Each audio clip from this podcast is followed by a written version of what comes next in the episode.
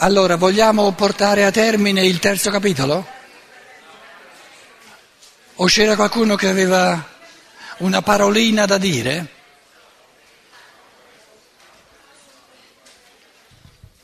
No, torniamo un attimo davanti al biliardo. Un po' più vicino. Torniamo un attimo davanti al biliardo. Non ho capito. Se torniamo un attimo davanti al biliardo... Davanti al? Biliardo. Ah, biliardo. Ho capito. Ci abbiamo messo un bambino di 1 anno e mezzo, poi abbiamo messo noi adulti. La differenza tra il bambino, invece che con l'adulto, tra il bambino e uno degli alunni di cui parlavi tu ieri, nell'esperienza del... Perché il bambino, mi pare che, abbiamo detto, non ha pensiero. C'ha solo percezione. Neanche. Beh, abbiamo detto questo. Ecco, volevo sapere, uno degli alunni di cui parlavi tu ieri del Laos, di quell'esperienza dell'ascensore, eccetera, di fronte al tavolo da biliardo, che non possiamo dire che non ha il pensiero, come si forma il concetto... No, la domanda era, prendiamo l'esempio di una persona che non ha mai avuto la percezione della cosa di cui si parla. Quindi è la stessa cosa. Siccome per noi è difficile pensare a una persona che non abbia mai visto una tavola da biliardo, vi ho portato questo esempio di eccezione di persone che non avevano mai avuto la percezione di una scala che poi gira e va su o di un ascensore. Voglio dire, analogamente, quindi, uno di questi alunni che fosse portato davanti al tavolo da biliardo, di fronte al fenomeno di inizio della bocciatura della palla, della sfera... no, però, questo attento, lì è più complessa la cosa, perché cose analoghe del muovere una cosa, un sasso, e poi quello, un sasso, urta un altro sasso, ce le ha già le percezioni. Perciò non ho preso quell'esempio lì, capito, perché è troppo complesso. Lì è tutta una serie di percezioni dove non trovi un essere umano adulto che non ne abbia nessuna di quelle percezioni. Capito? Okay.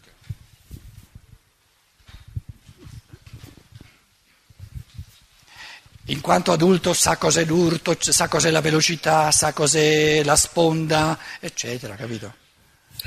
Volevo chiedere una cosa, se non ho capito male, prima dei 18 anni pare che non si possa definire che una persona può pensare, o ho capito male, ma i concetti allora, il concetto, quando è che si comincia a poter formare?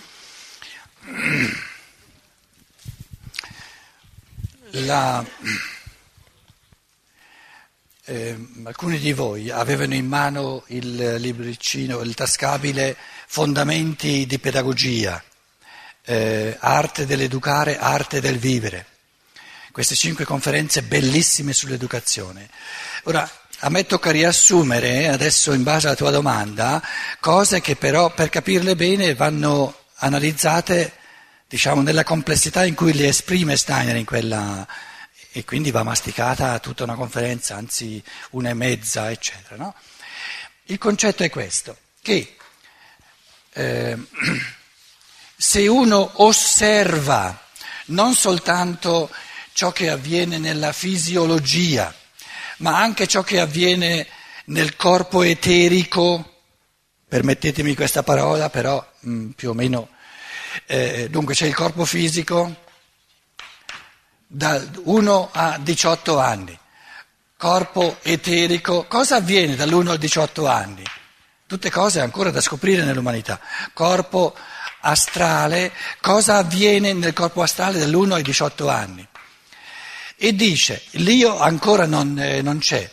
E Steiner dice, se uno osserva tutti i fenomeni che avvengono nel corpo fisico dall'1 ai 18 anni, che avvengono nelle forze vitali, nell'organismo delle forze vitali dall'1 ai 18 anni, che poi sono la sorgente dei pensieri, il corpo eterico, il corpo astrale, ciò che avviene nel corpo astrale, che è la sorgente dei sentimenti, qui sono i pensieri, qui sono i sentimenti, qui sono le percezioni, il corpo fisico è il mondo delle percezioni, il corpo eterico, il mondo eterico è il mondo dei pensieri, il mondo astrale è il mondo dei sentimenti, sono tre mondi complessissimi. E se uno studia scientificamente tutto quello che avviene, il risultato è che fino ai 18-19 anni non ci sono le forze reali per gestire il pensare autonomamente e coscientemente. E quindi non c'è ancora la capacità, per esempio, di pensare sul pensare. Quindi il ragazzo fino alla ragazza, fino ai 18-19 anni, può sapere tante cose, ma non le può capire a livello di renderne conto, dar ragione in base a un processo di pensiero proprio.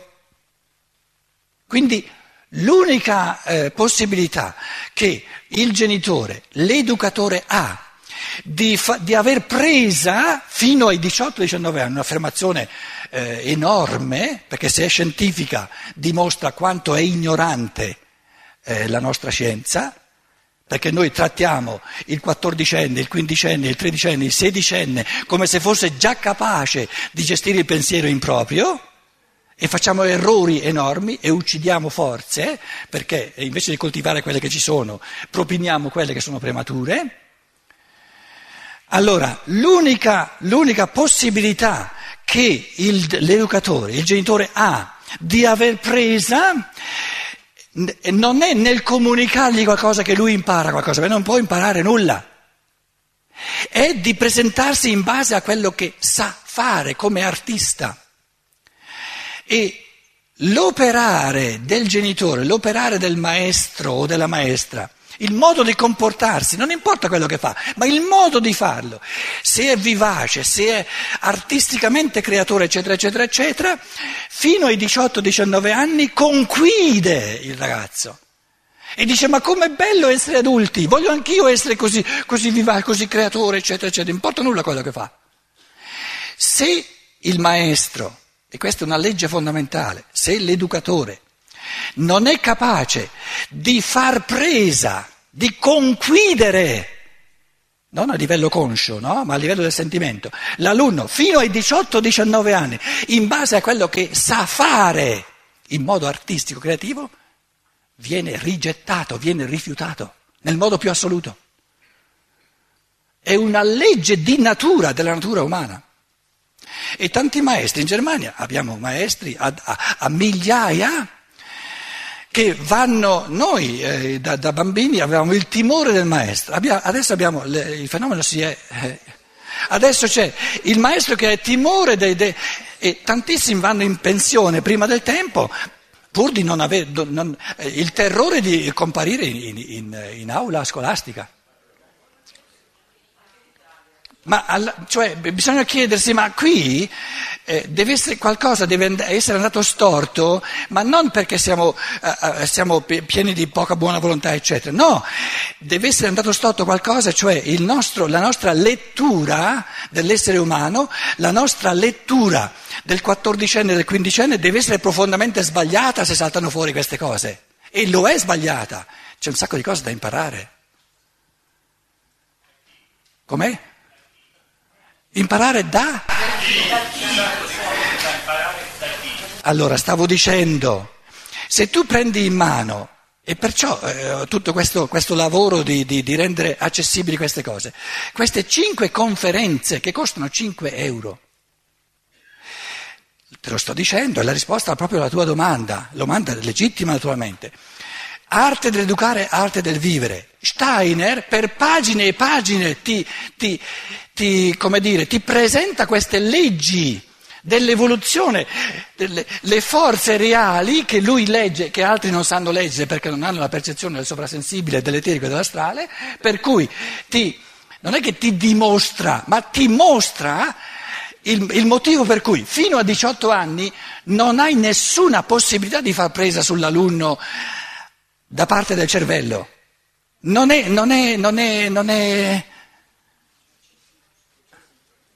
c'è organo di percezione.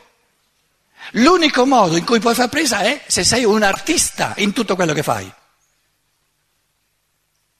Cioè, questa scienza dello spirito di cui noi stiamo studiando un testo fondamentale di scienza dello spirito, non è una ubbia, una fisima, è ciò di cui l'umanità ha bisogno per poter sopravvivere. Però queste cose ci sono. Perché e perciò cerchiamo con i prezzi di restare accessibili, in modo che non si possa dire però io non ho i soldi. No? Però se questa la prima conferenza, la seconda di quelle 5, uno la mastica una volta, 2 volte, 3 volte, 4 volte, 5 volte, magari 10 volte, comincia a capire di che si tratta. Che è sbagliato, è un errore. È proprio una non scientificità presentarmi al 15enne, al 16enne cercando di comunicargli qualcosa. No, è stupido, è sbagliato, non gli posso comunicare nulla, posso soltanto aver presa contagiando. E contagiare è ben altra cosa che comunicargli, propinargli con contenuti di biologia, non li vuole proprio. Tra l'altro... il 15enne a casa c'ha il computer, c'ha il topolino, il mouse, no?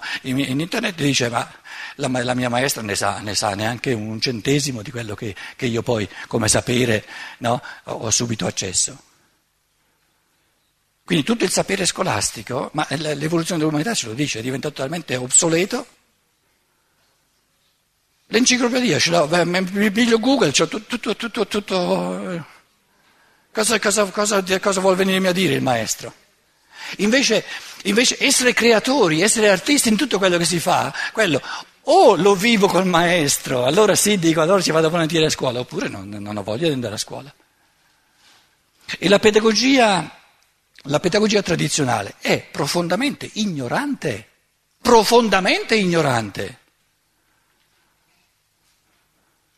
E non è un insulto, è semplicemente una constatazione reale, oggettiva. Ignora le cose più importanti. Com'è? Dovrà imparare a scrivere e far di conto. No. Perché io sto vicino a un bambino così che ci crea dei problemi enormi. È perché tu non vuole andare a scuola. No, è perché tu hai un concetto sbagliato. Un bambino non deve imparare nulla. Non esiste il deve imparare, è un comandamento moraleggiante. Ma deve vivere in questa società? No, l'essere umano viene al mondo perché vuole qualcosa, non perché deve.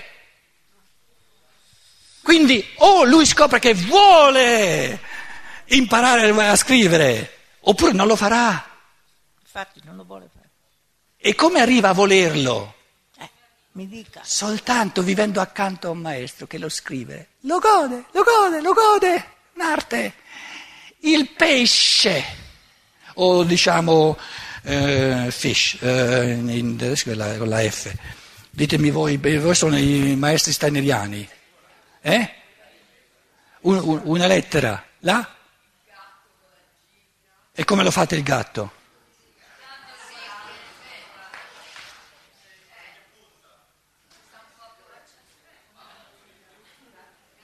Allora, il concetto è che l'accesso artistico alle lettere dell'alfabeto, cioè il primo concetto è per il bambino G, T, B,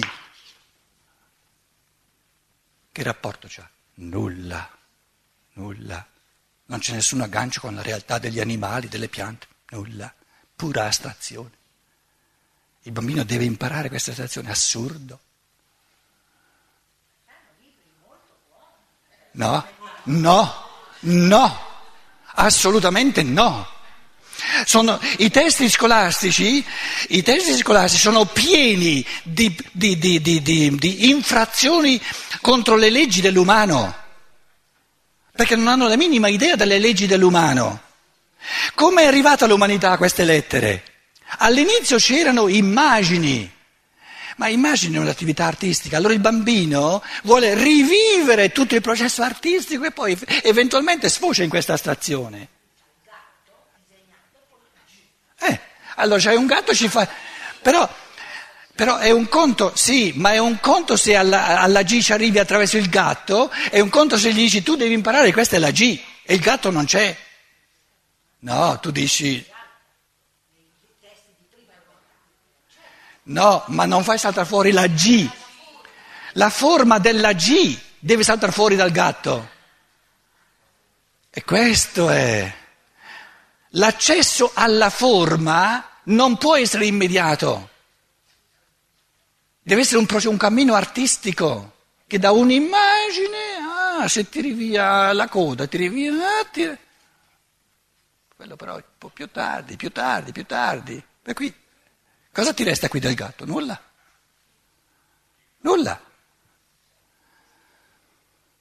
Abbiamo un'umanità del tutto ignorante, proprio ignora le leggi e le forze che operano nel bambino e fa errori enormi. E poi si meraviglia che i ragazzi, i bambini si ribellano. Per fortuna si ribellano ancora, altrimenti saremmo tutti perduti. Perché ribellandosi ci evidenziano che c'è qualcosa che non va in noi però, in noi adulti, non in loro. Ma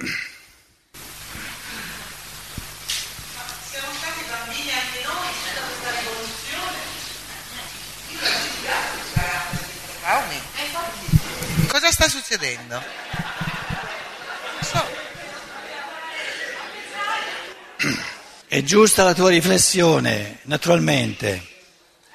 Però te la spiego, naturalmente non ci faccio una riflessione di mezz'ora, no? Uno spunto psicosociologico. Il motivo per cui la nostra generazione, quando eravamo bambini, non abbiamo creato tutto il putiferio che creano i bambini di adesso, ne possiamo individuare due principali.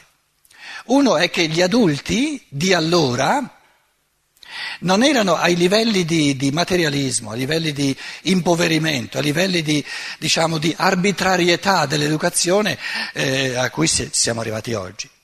L'altro è che nella nostra generazione, quando eravamo bambini, c'era più disponibilità alla sottomissione. Ma questo non è un fattore positivo, è soltanto era diverso. Perché i risultati di questa maggiore sottomissione li vediamo adesso in noi, di un impoverimento assoluto e di una incapacità assoluta di prendere in mano la libertà. Quindi una gioventù che si sottomette non è migliore di una gioventù che si ribella. E dobbiamo essere onesti con i risultati che sono saltati fuori. Perché cosa abbiamo ottenuto con una generazione che eravamo noi che si sottometteva di più? Un livellamento assoluto, una paura, una sottomissione, una paura delle autorità, una paralisi culturale. Mettendo un pochino tutto sulla bilancia e dico, ma tutto sommato è una bella cosa che i ragazzi, i bambini adesso dicono no, non ci sto.